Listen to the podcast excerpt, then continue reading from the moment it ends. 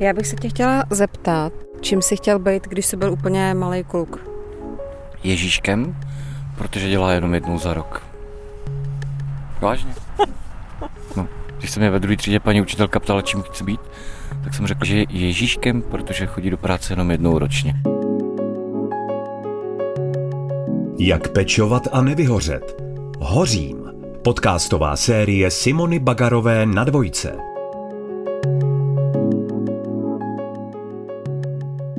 Jmenuji se Simona Bagarová a tématu péče o seniory se věnuji od roku 2013. Osobní zkušenost s prací v domově seniorů mi ukázala, jak náročná, ale také důležitá pečovatelská práce je. Narazila jsem na věci, které bych ráda pomohla změnit. Před pár lety jsem založila organizaci Mila, která se snaží o to, aby bylo dobře seniorům i těm, kteří o ně pečují. O pěti nejlepších pečujících, které jsem zatím při své praxi potkala, jsem napsala knihu Hořím. A ráda bych vám je představila i v této podcastové sérii. Věřím, že přinese nejen inspiraci pro profesionály, ale také povzbuzení pro ty z vás, kdo pečujete o své blízké doma. A právě vám jsou určeny i praktické rady, jak pečovat a nevyhořet. Najdete je už nyní na webu Dvojky a na můj rozhlas. Jak pečovat a nevyhořet? Hořím. V dnešní epizodě vám představím pečovatele Františka, který si jako malý kluk přál být Ježíškem. Františka jsem při péči pozorovala více než měsíc a naučila jsem se od něj spoustu zásadních věcí. Třeba to, že i pro klienta s pokročilou demencí je zásadní, jestli dostane čaj do svého oblíbeného hrníčku. Že se František stal pečovatelem, ovlivnila i jeho maminka, která pracovala jako sanitářka. Táta měl ale o jeho směřování úplně jiné představy. No já jsem z Českých Velenic, to je krásný malý městečko v Jižních Čechách. A na mechanika jsem šel, protože když přišly takový ty léta, kdy si člověk má vybrat profesi, táta byl zedník, tak jsem řekl, že budu zedník. Táta řekl, že v žádném případě, že zedník je 365 dní v roce venku, když prší, když je zima, když je horko, že půjdu dělat mechanika, protože ten dělá v dílně, že v zimě budu v teple, v létě budu v chladnu, takže mě vybral profesi otec. Ale tenkrát já jsem stejně nevěděl, mě to bylo vlastně úplně jedno. Po vojně jsem hned odešel do Prahy, protože prostě gay na malém městě, že jo, takže jsem šel za štěstím. Pak jsem odjel do Izraele, tam jsem byl rok. Skvotoval jsem ve Španělsku, takže jsme jako divoký jako mládí celkem. František se nakonec z cest po světě vrátil do Prahy. Živil se jako šatnář nebo prodával suvenýry.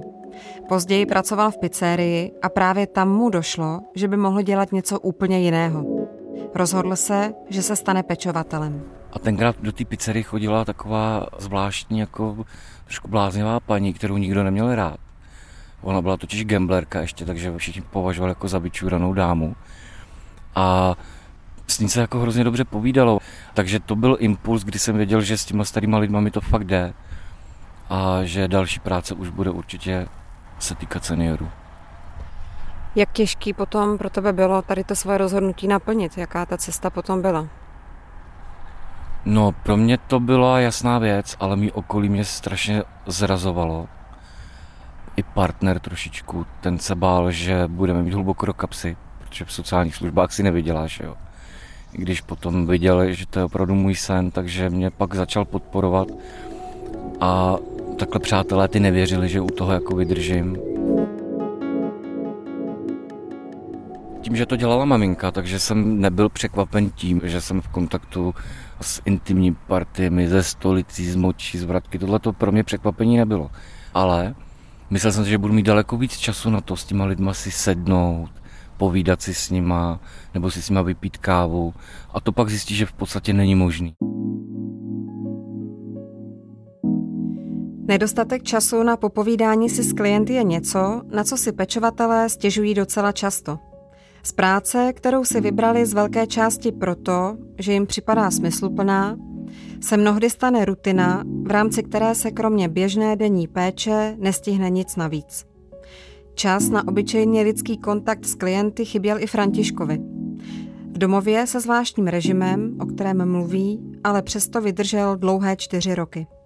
Nebyl čas na ty klienty, nebyly pomůcky, my jsme si z vlastních úbohých výplat kupovali vlhčený ubrousky, pěny, prostě část vlastních prostředků jsme do toho investovali. Jak to, že si vydržel čtyři roky takovýhle zápřah, jako starat se o tolik lidí, čtyři roky je dost dlouho na to, abys tam vydržel. Co byl ten důvod, že jsi tam zůstal? No, byli to konkrétní lidi, konkrétní klienti. To jsem tenkrát ještě žil takovým tím pocitem, že bych nejradši zdrhnul, ale nemůžu to udělat kvůli něm. Ale pak ti dojde, že zase přišla nová klientka, která je oblíbená, to bych tam byl do smrti, že jo. Ve finále musíš si říct, stejně to tady nezachráním a musím zachránit sám sebe. Takže já jsem tam zůstával kvůli tím lidem. Já, když jsem skončil, tak jsem se tam i vracel, chodil jsem na návštěvy.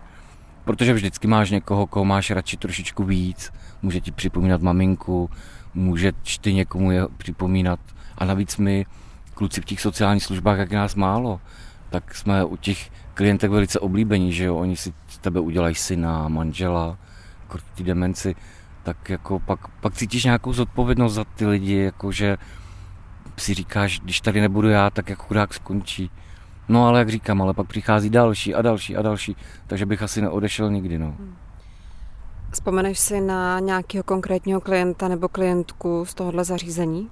Když jsem tam nastoupil, tak tam byla paní, já si pamatuju její příjmení. Ona byla hrozně malinkatá, takže když seděla na posteli, tak houpala nohama. Byl to domov se zvláštním režimem, takže každý klient tam měl nějakou poruchu kognitivních funkcí a ona si myslela, že jsem její milenec protože mi vždycky říkávala, že večer dá zase světýlko do okna, abych přišel a když jsem měl noční a chodil jsem je kontrolovat, tak ona právě kolikrát seděla na posteli, tak jako kejvala nohama a říkala mi, skoč vedle do špajzu a dones vaječňák. Což bylo opatrový šlednička, tak jsem šel pro vaječňák a pili jsme spolu vaječňák. Ona byla taky z Jižních Čech, hrála mariáš, byla dcerou hospodského, takže znala takový ty hospodský průpovídky znala karetní hry, který mastí jenom chlapy, takže to byla hrozně fajn ženská. To byla jak z Zimmermanů mnohdy, jo. to bylo opravdu úplně úžasná paní. František od samého počátku pracoval s lidmi s demencí. S lidmi, kterým už nefunguje krátkodobá paměť, často nevědí, kde jsou a kým jsou. Stav člověka s demencí se přirovnává k tomu, jako když vás někdo vzbudí ve tři ráno a vy nevíte, co se děje. Jak se s takovými lidmi komunikuje? Mně to nepřišlo nikdy těžký, protože mě to dá nějak jako samo od sebe. Samozřejmě, že ne vždy se to povede, jo, někdy to nejde. A co funguje 100% je prostě houpání. Já se lidí neštítím, já, nevadí se k ním lehnout do postele. Ve finále to bylo jediné možné řešení, jak toho člověka sklidnit. A nevěřili byste, jak lidi mě objímali silou, jakou do toho dávali sílu, protože jim to prostě chybilo, jo, ten kontakt. Mě nevadí jim dát hubičku na čelíčko, prostě políbit jim ruku, takže je to prostě o kontaktu, no. A spousta lidí mi to říká, že mám příjemný hlas, takže mě mnohdy stačilo s těma lidma mluvit a už to je jakoby celkem uklidňovalo. Co máš na svojí práci nejradši, Františku? Hmm, asi ty lidi. Takový ten zvláštní pocit, že já hrozně rád říkám, že moje práce má dobrý konec.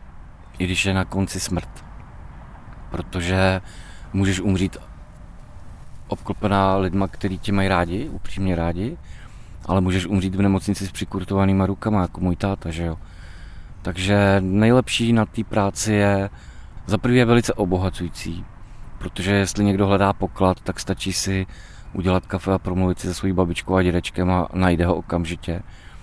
A druhá věc je to nesmírný uspokojení, když přijdeš domů a umírání není nikdy hezká věc. Jako, není to hezký, ale když víš, že z toho člověka tím provedla, že tam s ním byla, že jsi tam byla jako ta pevná skála, o kterou se mohl opřít, že jsi si jistá, že byla kompenzovaná bolest, že mu ještě na konci posledních dvou hodinách zprostředkovala jeho oblíbený nápoj tím, že mu zvlhčuješ pusu kávou nebo že mu dáš trošku zmrzliny, tak pak člověk je unavený fyzicky, psychicky, ale máš z toho dobrý pocit.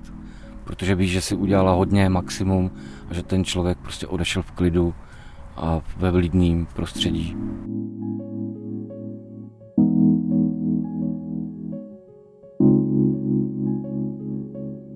František za skoro 15 let, kdy se věnuje pečovatelské profesi, pečoval o desítky lidí a mnoho z nich doprovázel až do samého konce.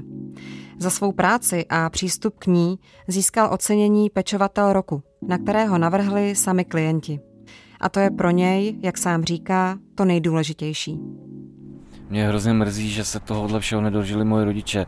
Maminka jo, ta to zažila, ta, ta si pamatuje, když jsem nastoupil. Táta už to nezažil, jo. Já myslím, že tam by byl na mě ohromně pišnej.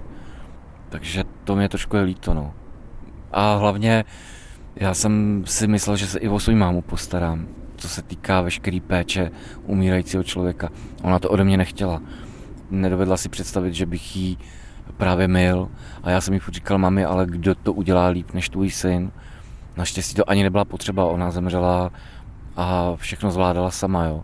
Ale třeba, kdybych tenkrát byl pečovatel, když umíral můj táta a měl ten přehled a možnosti, nebo věděl bych, znal bych hospic, mobilní hospic, tak by nemusel zemřít s připoutanýma rukama k posteli, no. Mohl bych i pro něj udělat trošku víc.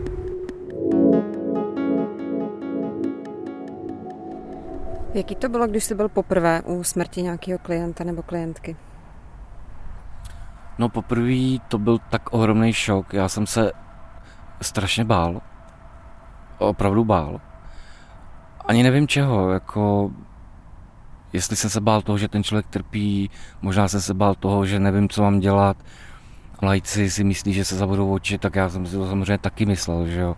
Mě překvapily volání po mamince, u člověka, který mu je 90 a pravděpodobně už 50 let maminku nemá, jo. No a potom, když ten člověk zemře, tak samozřejmě ten kontakt s tím mrtvým tělem, o který se pak taky musíš postarat, tak je to o zvyku, člověk si na to zvykne, ale je to zvláštní se dotýkat mrtvého člověka. Dneska už můžu být se zemřelým v jedné místnosti a nepřijde mi na tom vůbec nic děsivého. Dokonce jako jsem s nima rád, když umřou, protože mě ještě můžu držet za ruku a ještě jim můžu říct, co jsem nestihl. Protože ne vždycky musíme všechno říct, že? Prožívat s klienty závěry jejich života, doprovázet je, je něco, co se pečovatelé v domovech seniorů začínají učit až v posledních letech. Jde o to, aby uměli poskytnout maximální podporu svým klientům a také o to, aby si oni sami nastavili zdravé hranice. No já se byl v prsa a říkám, že hranice mám nastavený, ale pak právě tě zasáhne odchod nějakého klienta zjistí, že vlastně ne. A já jsem nad tím tisíckrát přemýšlel, jo. Pro mě jako ten, který je bezprostředně u bude vždycky jiná, než pro sociální pracovnici, která toho klienta vidí jednou měsíčně. Ona o něm ví, že má sestru v Mladý Boleslavi a že se jmenuje Máňa. Ale já vím, že Máňa neumí upít z buchty, že Máňa šilhá, že Máňa má pihu na pravý půlce. Prostě já vím daleko víc o těch lidech. Proto samozřejmě se mě ta hranice nastavuje daleko hůř, než někomu, kdo přijde z kanceláře, nechat si podepsat, tady vám přišel důchod. Paní Nováková. Jo, pro mě je to prostě paní Jiřinka, protože na paní Novákovou ani mnohdy už neslyší, protože za svobodná je to Dvořáková. Už si to mnohdy nepamatuju, že se prodala za Nováka. Vždycky si myslím, že už se mi podařilo jako být profíkem a pak zjistím, že jim vlastně nejsem. Ale už to neřeším, už si nemyslím, že by to bylo špatně. Jsem to já, kdo to odnáší, protože když si nevytvoříš nějakou profesionální hranici zdravě, tak to samozřejmě odneseš ty. Ale přesto si myslím, že ji zdravě mám, i když to prožívám. Kdybych to neprožíval, tak to nemůžu dělat. Změnila tahle tvoje práce tvůj pohled na stáří a stárnutí? Když se někoho zeptáš, jestli se bojí smrti, tak ti řekne, že ne, ale umírání se bojíme každý, že každý se bojíme bolesti. Takže věřím tomu, že jako starý člověk senior si budu vůbec vybrat takový zařízení, kde bude poskytnuta mi taková péče, kterou bych si jako zasloužil a pro sebe představoval doufám, že tím, že do toho vidím, takže si budu umět vybrat. Já už mám napsaný individuální plán a už vím přesně, co se mnou má dít. Já naštěstí pracuji u lidí, kteří si svý odžili, jo, ale přesto je ti to líto a říkáš si, proč zrovna dneska, proč zrovna takhle. To hrozně mi pomáhá to, co řekla Saša. Totiž já jsem vždycky, nejsem věřící, ale vždycky jsem říkal, pane Bože, proč, proč takhle? A Saša na to má krásnou větu, že jo, ona se toho boha ptá, co pro ně máš tak nádherného tam nahoře přichystaného, že ho bereš už teď? Teď tady má dvě děti a manželku. Tak takhle nějak si to říkám s těma svýma seniorama, i když mají odžito, jo. A když ten průběh není hezký, tak si tak vždycky říkám, to je takového spěchu, teda tam musí být něco tak super nahoře, co tam pro něj máš nachystáno, že prostě chvátáme, no.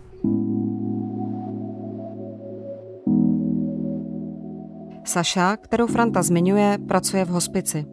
Pro ně i pro Františka je podstatou pečovatelské profese lidskost. Zajímá mě, co je z jeho pohledu důležité pro klienty, o které pečuje. Chtějí být platný.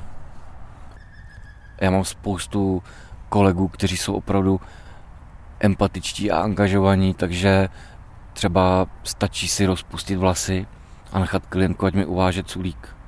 A nevěřili byste, kolik to udělá radosti, když si ta klientka myslí, že ještě jako je tady k něčemu dobrá, že není jenom, že není čekatelka na smrt. Ještě furt může pracovat a ještě něco dát, jakoby.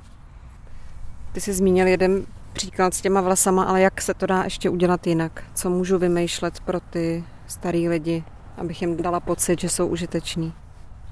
Tisíc způsobů můžeš je poprosit, aby ti pomohli složit prádlo, nebo jsem chodíval s klientama prostírat stoly do jídelny, nebo jsme chodili trhat kytky a jen tak jsme aranžovali vázy, jo. nebo stačí je poprosit, aby ti srovnali knížky, co děláš, když je nějaký klient dlouhodobě smutný a na ten život v domově si třeba ne a nezvyknout?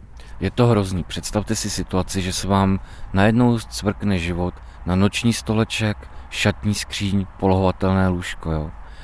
A nejlepší je s těma lidma mluvit, dotýkat se jich a dávat jim prostě tu zpětnou vazbu, že i tady se dá žít hezky, že i tady si to můžete zařídit, ten život, jako co nejlíp. Pokud dodržuješ jejich práva, pokud je to pro tebe furt parťák a ne senior, který je nemohoucí, tak se z tohohle dá krásně vyjít. Musíš najít něco, co toho člověka motivuje. Něco právě, aby si přišel užitečný. Jakmile najde nějaký způsob, jak být užitečným, tak většinou přestane tesknit. Napadají ti nějaký kliše o pečovatelích, který by se rád vyvrátil? No, bohužel spousta lidí si myslí, že pečovatel rovná se hloupý člověk a to je asi tak největší kliše podle mýho.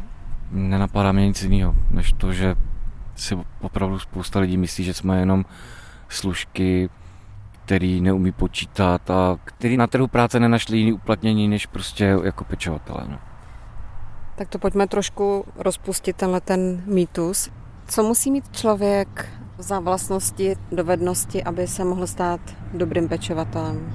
Člověk musí mít rozhodně všeobecný přehled, protože s těma lidma musíš nějak mluvit a jakoby je i informovat, když chceš člověka koupat, tak musíš s ním mluvit celou dobu. Musíš provázet slovem tu práci, protože být pečovatelem není jenom mejt, utírat stolečky, je to prostě hlavně o komunikaci. Já myslím, že to je to nejdůležitější. Komunikace Františkové jde a obzory si rozšiřuje neustále. Dokonce si v 45 dodělává maturitu. A vzpomíná na slova táty, uč se vole, budeš pánem, budeš lítat aeroplánem. Objevil vášeň ke knihám a k české poezii. A to se mu hodí i v práci. Například, když je jeho klientkou bývalá učitelka češtiny, která bydlí na pokoji číslo 25. Františkovi se tak okamžitě vybaví stejnojmená báseň od Jiřího Volkra a klientce ji během dne s radostí recituje. Pokoj v hotelu číslo 25 za 6 korun. S vyhlídkou do dvora, umyvadlem a postelí, na rozklížené židli sedí a hledí, jako ta stará pana, která viděla mnohé, nemilovala a nebyla milována. Když na noc přijdeš už odpoledne, na postel sedne, Dá ruce do klína a usedavě vzpomíná, kdo by tak mohl v tom cizím městě přijít, říct něco pěkného, krásného, teplého, aby i ty nejsmutnější věci v tom pokoji viděli, že přec není vše tak, jak si mysleli. A to přesně sedí na naší klientku.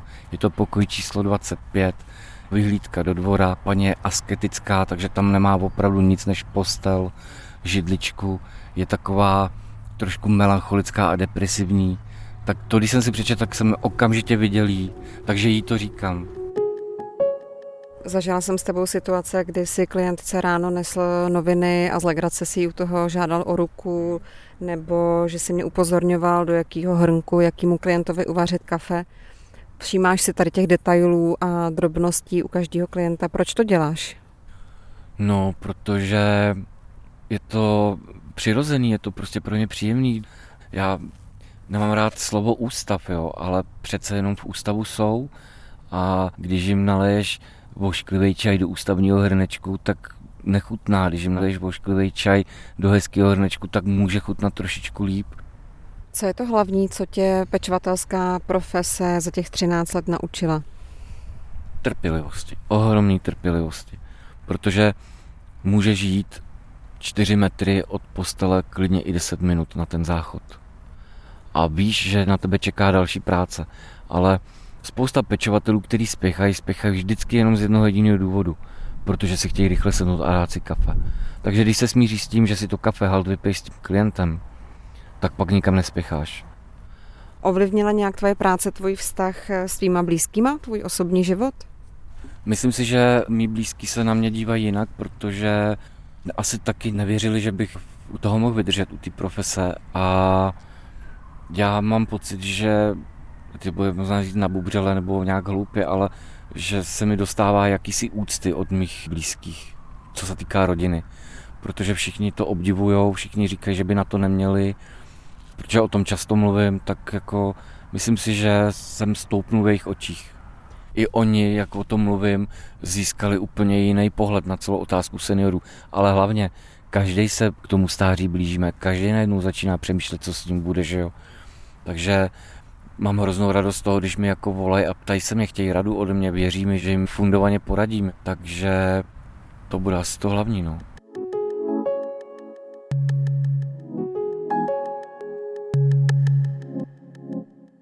Františka jeho práce baví čím dál tím víc a klienti ho mají rádi. Skoro to vypadá, že se tím Ježíškem, kterým si přál být v dětství, snad opravdu stal. Asi jo, akorát, že oproti tomu, že jsem chtěl být Ježíškem, protože chodí do práce jenom 24. prosince, jeden den v roce, tak já jsem v práci 365 dní v roce. To je asi jediný rozdíl.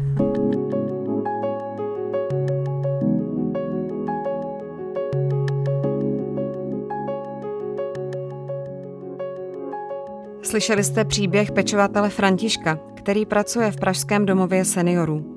Příště se potkáme se Sašou, která začínala jako zdravotní sestra, ale už 15 let pracuje v Ostravském hospici. O své práci říká, že pro ní hoří a právě ona dala jméno této podcastové sérii.